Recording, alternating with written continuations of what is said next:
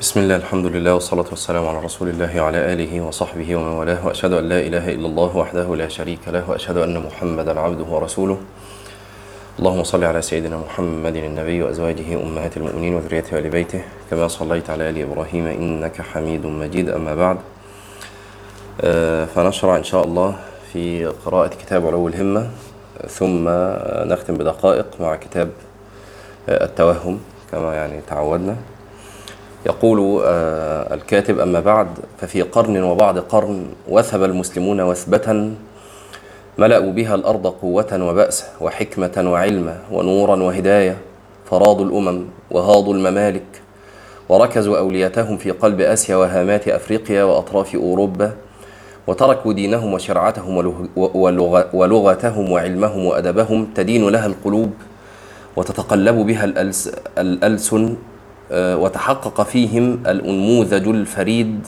والمثال الأعلى للبشرية باعتبارهم خير أمة أخرجت للناس. بعد أن كانوا فرائق بددا لا نظام ولا قوام ولا علم ولا شريعة. آه، لقد قطع المسلمون تلك الرحلة التي سهم لها الدهر ووجم لروعتها التاريخ وهم يعرفون معالم طريق المجد ونهج السعادة في الدارين. وأمعنوا بكل ثقة في هذا السبيل مدفوعين بطاقة خارقة وقوة دافعة كانوا إذا يدركون بكل دقة معالم الطريق كأن معهم خارطة مفصلة وأودعوها قوتهم العلمية. وكان الوقود الذي يتزودون به لبلوغ غاياتهم هو القوة العملية ولا حول ولا قوة إلا بالله. آه، هنا يا جماعة الكاتب آه، بينبه على مسألة دقيقة جدا وهي مسألة أنك لن تقطع الطريق إلا بقوتين قوة علمية وقوة عملية. كذلك طريق الآخرة طريقك إلى الله عز وجل لن يقطع إلا بهذين آه، أو بهاتين القوتين القوة العلمية والقوة العملية. آه، فشبه ال- الأمر آه، بالدنيا. أنت إذا أردت أن تقطع أو أن تتم شيئا في الدنيا فلا بد لك أن تعلم تفاصيل هذا هذه الطريق التي تخوضها. وكذلك أن يكون عندك القوة آه، العملية لتخوض هذه الطريق. عندك ال- السيارة اللي هتركبها عندك الوقود اللي هتحطه في السيارة عندك ال- ال- ال- الهمة وهذا هو موضوع الكتاب لتقطع هذه الطريق. وإلا فلن تقطعها يبقى أول حاجة لازم تعرف الطريق. تاني حاجة لازم يبقى عندك الهمة القوة لقطع هذه الطريق. ولذلك يا جماعة تجدون آه، يعني هذا السر العظيم في دعاء النبي صلى الله عليه وسلم اللهم أرنا الحق حقا ولم يسكت. قال وارزقنا اتباعه. وأرنا الباطل باطلا ولم يسكت. قال وارزقنا اجتنابه. اللهم أرنا الحق حقا دي القوة الإيه؟ العلمية. وارزقنا اتباعه دي القوة العملية. لأن ممكن الواحد يرى الحق حقا. خلي بالكم يا جماعة يبقى هنا المسألة إن لماذا لا يتبع الناس الحق؟ حاجة من اثنين إما إن هم لا يرون الحق حقا يعني آه، زي اللي يجي يقول لك إيه ده الدين ده تخلف ورجعية. هذا أصلا لا يرى الحق حقا. هو يرى الباطل حقا والحق باطلا. فكيف يتبع الحق؟ هنا ده آه، آفته القوة العلمية. هو لا يرى الحق حقا. فهو ما حصل أصلا القوة العلمية. طيب بعض الناس يرون الحق حقا لكن ليس عندهم القوة العملية. ولذلك ليه بقى ما عندهمش القوة العملية؟ لدنو همتهم. يبقى همتهم سافلة دنية. فممكن يعني إيه همتهم دنية. ممكن ممكن اللي منهم آثر متاع الحياة الدنيا. يعني هو شايف إن الطريق الحق هو مع النبي صلى الله عليه وسلم. لكن آه، لمكانته آه، يعني هو طمعه في الرياسة وإنه لو دخل اتبع هذا الدين مثلا آه، هيفقد هذا هذه الرياسة وهذه المكانة. أو لحفنة من الأموال أو لغير ذلك أو لشهوة الدنيا ومتاعها فما يتبعش الحق. خلاص؟ فده همته دانية. ففين آفته ده؟ مش القوة العلمية. لا هو حصل القوة العلمية. هو رأى الحق حقا. لكن ما عنده الهمة ليتبع هذا الحق. ولذلك كان الدعاء جامعا. اللهم أرنا الحق حقا قوة علمية وارزقنا اتباعه قوة عملية. لأن كما ذكرنا ليس كل من علم الحق آه، عنده القوة العملية عنده الهمة أن يتبع هذا الحق. وكذلك ليس كل من رأى الباطل باطلا عنده القوة العملية ليترك هذا الباطل. ونحن فينا شيء فينا شيء من ذلك. يعني ما إحنا مش بنتكلم على الكفار إحنا بنتكلم حتى علينا إحنا اللي بيسمع الدرس دلوقتي. كلنا كلنا يعني لا أحد لا يقع في المعاصي. طيب هو أنت مش عارف إنها معصية؟ لا أنا عارف إنها معصية وعارف إنها مضرة في الآخرة. طيب لماذا وقعت فيها؟ بعد أن رأيت الباطل باطلا. لأنك فقدت القوة العملية في هذه النقطة في هذه الجزئية فقدت القوة العملية. فدنت همتك فاتبعت شهوتك فوقعت في الباطل الذي رأيته باطلا الذي بعد أن حصلت القوة العلمية آه لم تحصل بعد القوة العملية لتترك الباطل. قال فهذان هما سر عظمة المسلمين. آه الصوت واضح يا جماعة ولا؟ عشان في حد كاتب الصوت يرتفع قليلا. الصوت عند كل الناس ضعيف. ممكن الناس تكتب بس الصوت واضح ولا ضعيف؟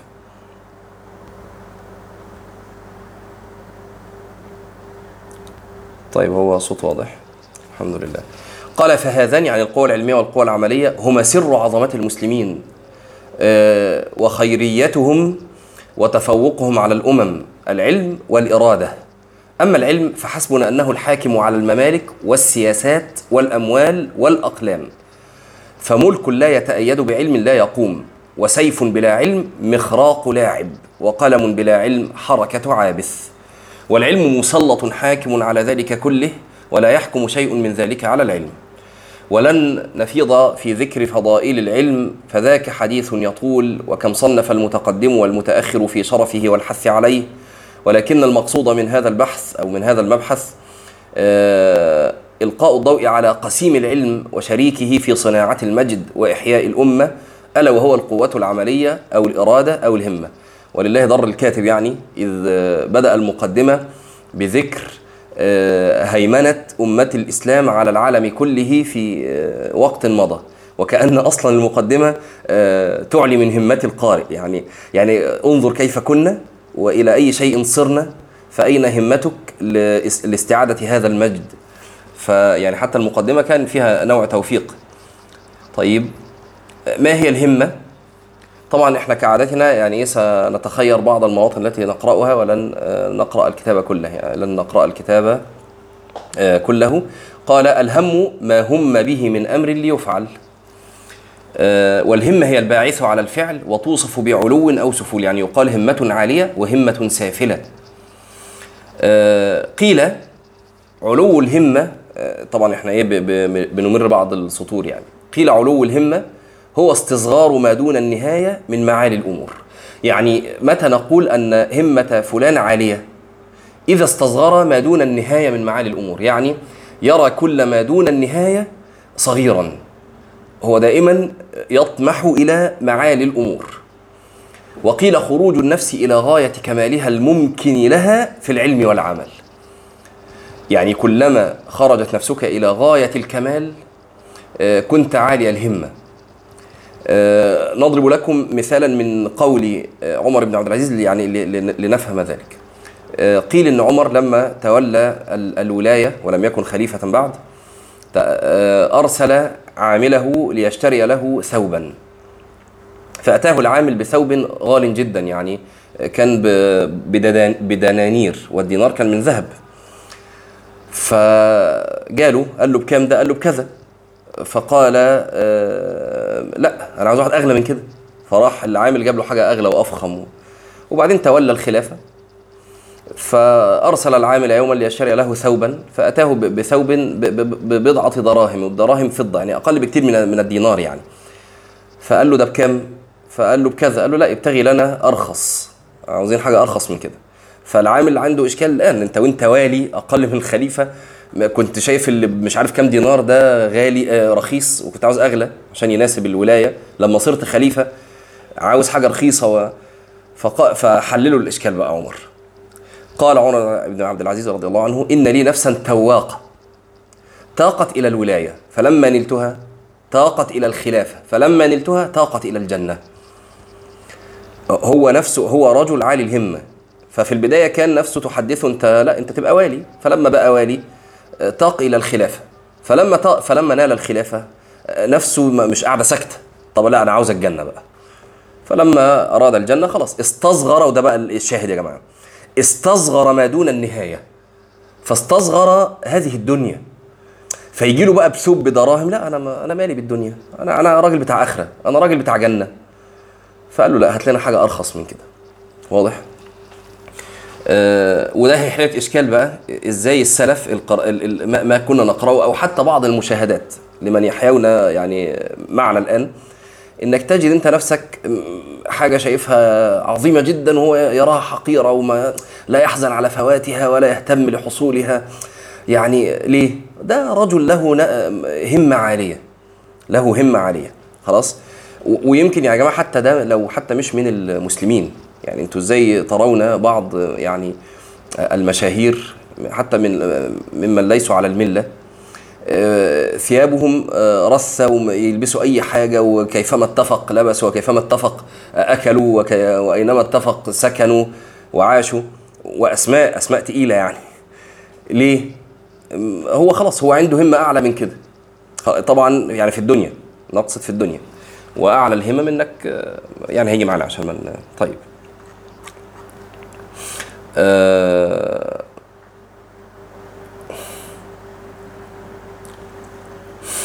آه، يقول ابن القيم في مدارج السالكين والهمة فعلة من الهم وهو مبدأ الإرادة ولكن خصوها بنهاية الإرادة فالهم مبدأها والهمة نهايتها. يعني أول الإرادة الهم وآخرها الهم وآخر الإرادة الهمة. سمعت شيخ الإسلام ابن تيمية رحمه الله يقول في بعض الآثار الإلهية قول الله تعالى إني لا, لا أنظر إلى كلام الحكيم وإنما أنظر إلى همته. وقال والعامة تقول قيمة كل امرئ ما يحسن والخاصة تقول قيمة كل امرئ ما يطلب. يعني آه، في مثل ده معروف قيمة كل امرئ ما يحسن. آه، وكأن ابن القيم يقول لا خواص الناس يقولون قيمة كل امرئ ما يطلب. يعني إذا طلبت الجنة فقيمتك عالية. وإذا طلبت ما دون ذلك فتقل قيمتك بحسب ما تطلب. يريد أن قيمة المرء همته ومطلبه. قال صاحب المنازل يعني من الهروي الهمة ما يملك الانبعاث للمقصود صرفا لا يتمالك صاحبها ولا يلتفت عنها.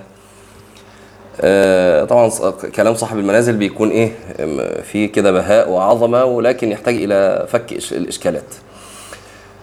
قوله يملك الانبعاث للمقصود أي يستولي عليه كاستيلاء المالك على المملوك وصرفا أي خالصا صرفا. يبقى الهمة ما يملك الانبعاث للمقصود صرفا.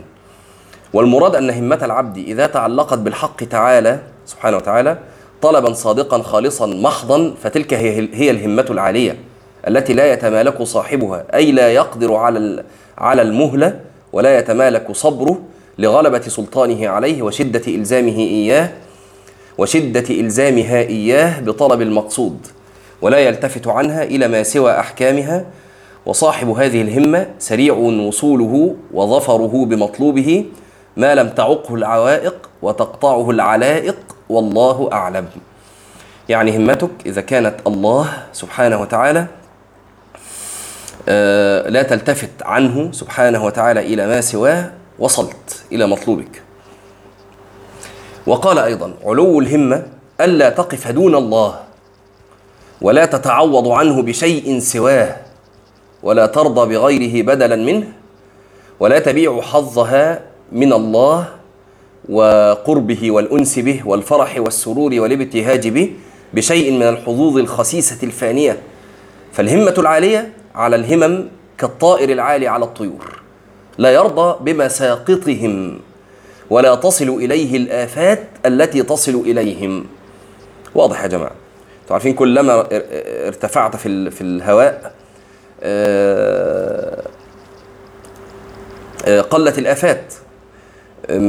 تحت تلاقي العوادم تطلع فوق شوية تلاقي الأتربة تطلع فوق شوية تلاقي الجو نقي.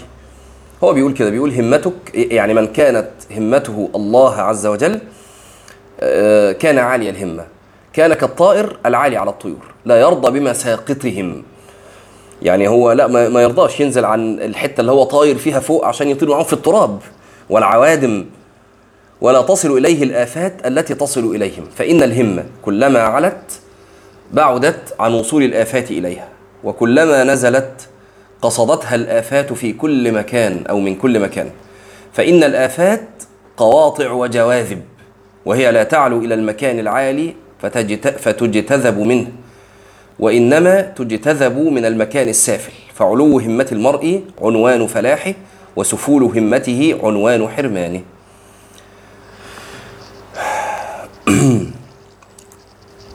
الهمة مولودة مع الآدمي. يقول ابن الجوزي في لفتة الكبد إلى نصيحة الولد وما تقف همة إلا لخساستها وإلا فمتى علت الهمة فلا تقنع بالدون. وقد عرف بالدليل أن الهمة مولودة مع الآدمي. وإنما آه، تقصر بعض الهمم في بعض الأوقات. يعني يا جماعة آه، مش شرط يبقى اللي مولود همته عالية يفضل همته عالية واللي مولود همته سافلة خلاص أنا ضايع. لا مفيش حاجة اسمها كده. الهمة تعلو. طب تعلو بإيه؟ بالقوة العلمية. يعني الآن يا جماعة إحنا الدرس خمسة الفجر وأنا الحقيقة تعجبت إن معظم الناس اختاروا هذا الوقت. وسبحان الله يعني وكأن ال ال في توافق بين ما سندرس وما سنشرح وبين موعد الدرس. يعني اللي, اللي بعد صلاة الفجر لا يظل مستيقظا علشان يقعد يحضر درس آه، ولعله ما نامش بدري وك... ده رجل عالي الهمة بلا شك عنده علو همة. طب علو الهمة ده هيستمر معاه طول اليوم؟ طبعا نتمنى لكن أنا ليه بقول الكلام ده؟ علشان لما تسفل همتك. أثناء اليوم ما تقولش خلاص أنا ده هي دي همتي وأنا راجل آه، قليل الهمة و... لا مش كده هي الهمة ب... تقل وتعلو خلاص؟ طب بتعلو بإيه؟ بالقوة العلمية القوة العلمية يعني إيه؟ يعني أنا النهارده كنت بقع في المعصية الفلانية آه، وأنا عارف إنها حرام لكن بعد كده قريت إن لا ده فيها لعن لا دي من الكبائر فتلاقي نفسك إيه؟ لا همتك علت إنك ما تقعش فيها طيب العمل الفلاني اللي عليه الثواب أو اللي من الطاعات وأنا عارف ان من الطاعات ما كنتش بعمله لكن لما قرأت لا ده الث- ثواب كذا وكذا وثوابه كبير جدا وإزاي أنا بضيع الثواب ده؟ ابتدت تعلو همتك. طيب لا ده أنا ليه ما بحضرش الدرس بتاع الفجر ليه ما بقومش أصلي الفجر أصلا علشان دنيا وعلشان أنام وأنتخ وأريح؟ طيب لا ده أنا لما عرفت إن الجنة فيها كذا وكذا والنار فيها كذا وكذا فعلت همتي لطلب الجنة وعدم الركون إلى هذه الحياة الدنيا. آه، واضح؟ فالهمة تعلو بالقوى العلمية ومع القوى العلمية طبعا اللجئ إلى الله عز وجل.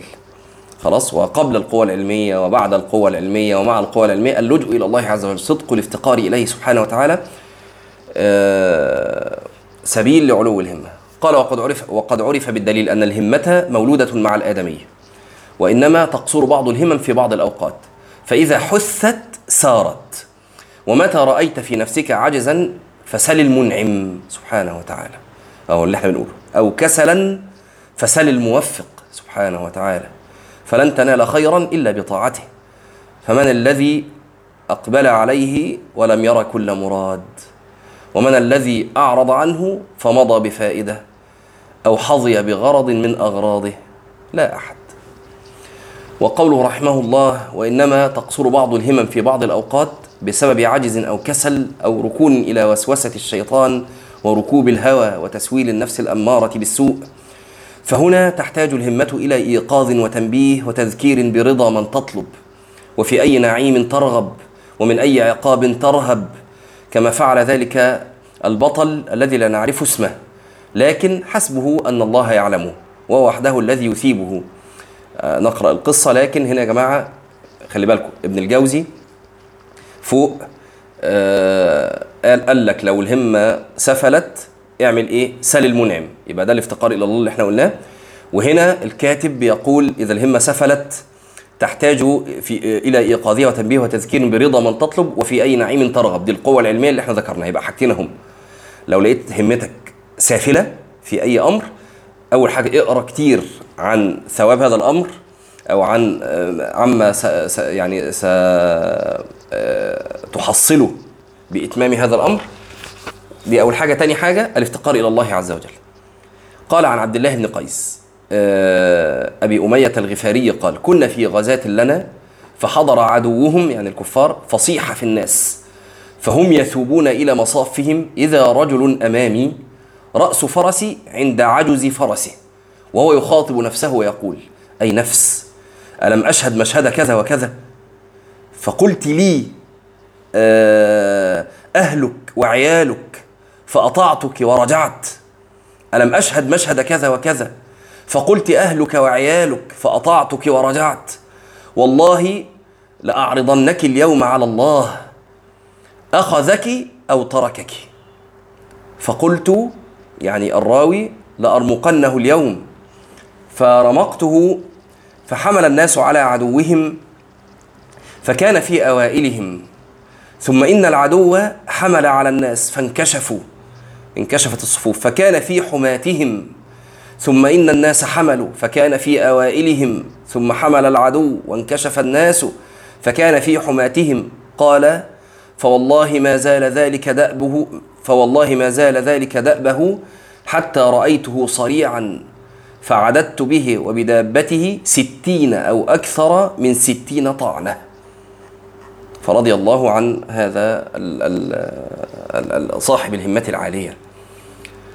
قال لابد للسالك من همة تسيره وترقيه وعلم يبصره ويهديه.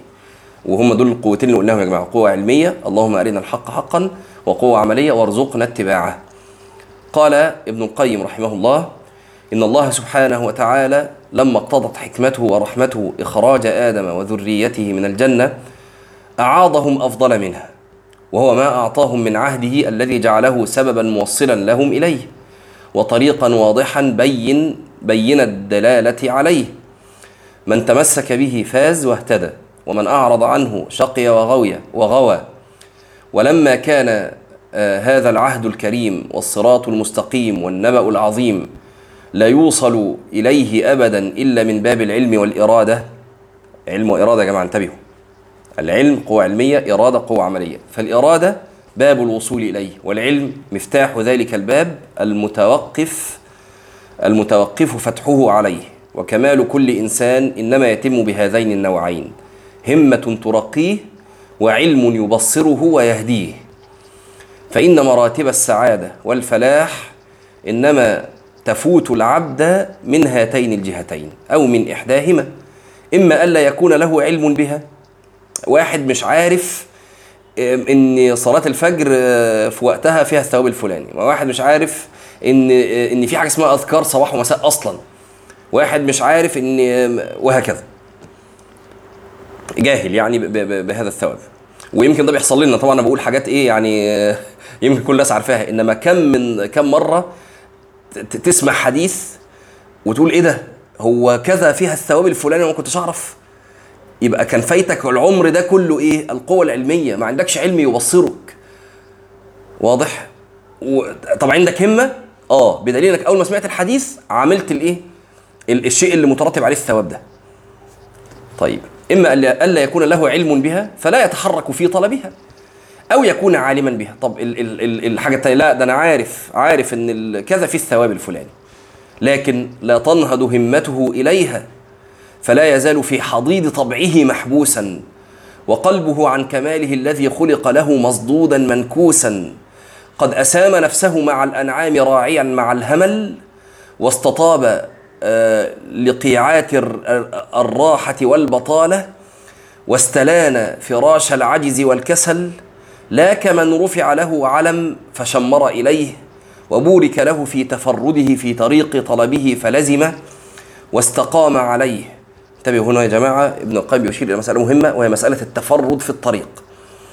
يعني طريق الحق آه، قليل آه، سالكه. دي من طبائع الطريق. ودي يمكن إيه ده, ده درس لوحده ويمكن عدة دروس. طبائع الطريق. عشان تعرف الطريق اللي أنت ماشي فيه ده له طبائع له آه سمات. زي ما نقول كده طريق مصر اسكندرية ليه طبائع؟ متسفلت أربع حارات رايح وأربع حارات جاي أو يعني زي ما يكون. آه ده في كارتة في الأول وكارتة في الآخر في رادار في الحتة الفلانية طبائع الطريق. الطريق إلى الله عز وجل له طبائع أيضا. فمن سمات الطريق إلى الله عز وجل أن سالكيه قليل. فانت في وقت هتلاقي نفسك متفرد في الطريق. هتبص حولك هتلاقي اللي حواليك عدد قليل. لو انت مش عارف الطبيعة دي ممكن تترك الطريق. ليه؟ واحد يترك الطريق لأنه مثلا آه، استوحش. قلق كده إيه ده؟ هو أنا هو ليه اللي, اللي ماشيين في الطريق ده قليل؟ ما هو أكيد مش هم مش أنا اللي صح والكام واحد اللي حواليا يعني والباقي دول كلهم ما بيفهموش. فاستوحش وشك في الطريق. ممكن واحد همته ما هياش عالية كفاية إنه يمشي لوحده. يعني هو إيه بيأنس باللي حواليه وكده آه يعني في الهيصة أنا موجود. إنما لا ابقى لوحدي لا يا عم أنا مش لاعب. هو ده مش استوحش يعني مش شك في الطريق لا. هو عارف إن الطريق حق لكن ما عندوش الهمة إنه يسلك الطريق وحده. فيرجع عن الطريق. واضح يا جماعة؟ آه قال وبورك له في تفرده في طريق طلبه فلزمه واستقام عليه قد أبت غلبات شوقه إلا الهجرة إلى الله ورسوله ومقتت نفسه الرفقاء إلا ابن سبيل يرافقه في سبيله. ولما كان كمال الإرادة بحسب كمال مرادها وشرف العلم تابعا لشرف معلومه نقف هنا إن شاء الله. ونقرأ دقائق في التوهم. يقول الحارث المحاسبي عن ابن مسعود أنه بدأ باليمين فقال والله ما منكم من أحد إلا سيخلو به الله عز وجل كما يخلو أحدكم بالقمر يراه. ثم يقول يا ابن آدم ما غرك بي؟ يا ابن آدم ما عملت لي؟ يا ابن آدم ما استحييت مني؟ يا ابن آدم ماذا أجبت المرسلين؟ يعني عيشوا يا جماعة نفسية أن الله عز وجل هو الذي يخاطبك الآن. الرب سبحانه وتعالى قد خلا بك ويوجه لك هذا الكلام. يا ابن آدم ماذا أجبت المرسلين؟ يا ابن آدم ألم أكن رقيبا على عينيك وأنت تنظر بهما إلى ما لا يحل لك؟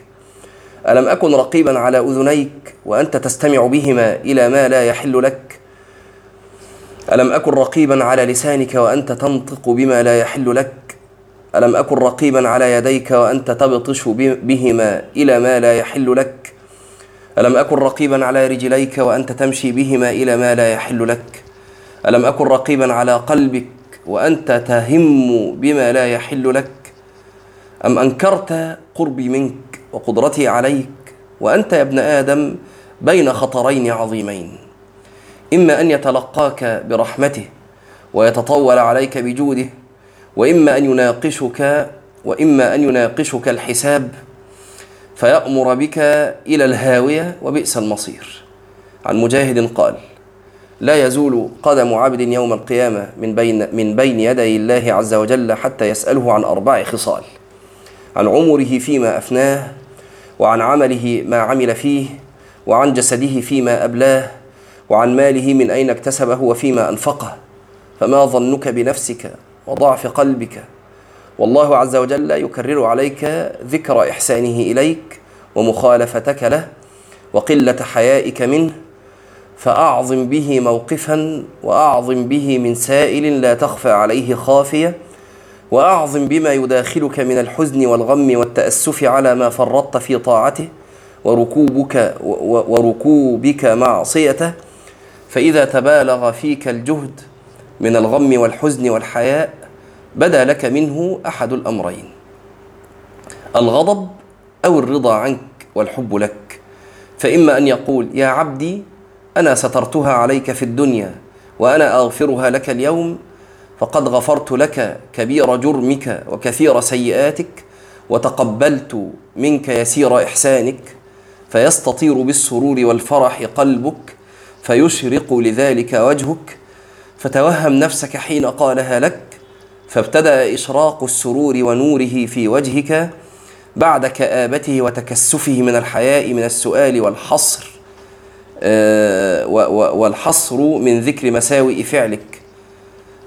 فاستبدلت بالكآبة والحزن سرورا في قلبك فأسفر وجهك وابيض لونك فتوهم رضاه عنك حين سمعته حين سمعته منه فثار في قلبك فامتلأ سرورا وكدت أن تموت فرحا وتطير سرورا ويحق لك فأي سرور أعظم من السرور والفرح برضا الله عز وجل؟ فوالله تعالى لو أنك مت فرحا في الدنيا حين توهم حين توهم رضاه في الآخرة لكنت بذلك حريا. وإن كنت لم تستيقن برضاه في الآخرة ولكن آملا لذلك. فكيف بك مستيقنا له في الآخرة؟ ولو توهمت نفسك وقد بدا لك منه الرحمة والمغفرة كنت حقيقا أن تطير روحك من بدنك فرحا. فكيف إن لو قد سمعت من الله عز وجل الرضا عنك والمغفرة لك فأمن خوفك وسكن حذرك وتحقق وتحقق أملك ورجاؤك بخلود الأبد وأيقنت بفوزك ونعيمك ابدا لا يفنى ولا يبيد بغير بغير تنقيص ولا تكذيب. فتوهم نفسك بين يدي الله عز وجل وقد بدا لك منه الرضا وطار قلبك فرحا وابيض وجهك وأشرق وأنار وأحال عن خلقته فصار كأنه القمر ليلة البدر. ثم خرجت على الخلائق مسرورا. خرجت يعني من هذه الخلوة بينك وبين ربك. ثم خرجت عن على الخلائق مسرورا بوجه محبور. قد حل به أكمل الجمال والحسن. يسطع نورا مشرقا يتلألأ يتلأ يتلألأه أو بتلألؤه.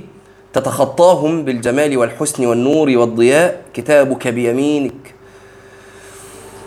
أخذ بضبعيك ملك ينادي على رؤوس الخلائق هذا فلان ابن فلان سعد سعادة لا يشقى بعدها أبدا لقد شهرك ربك عز وجل.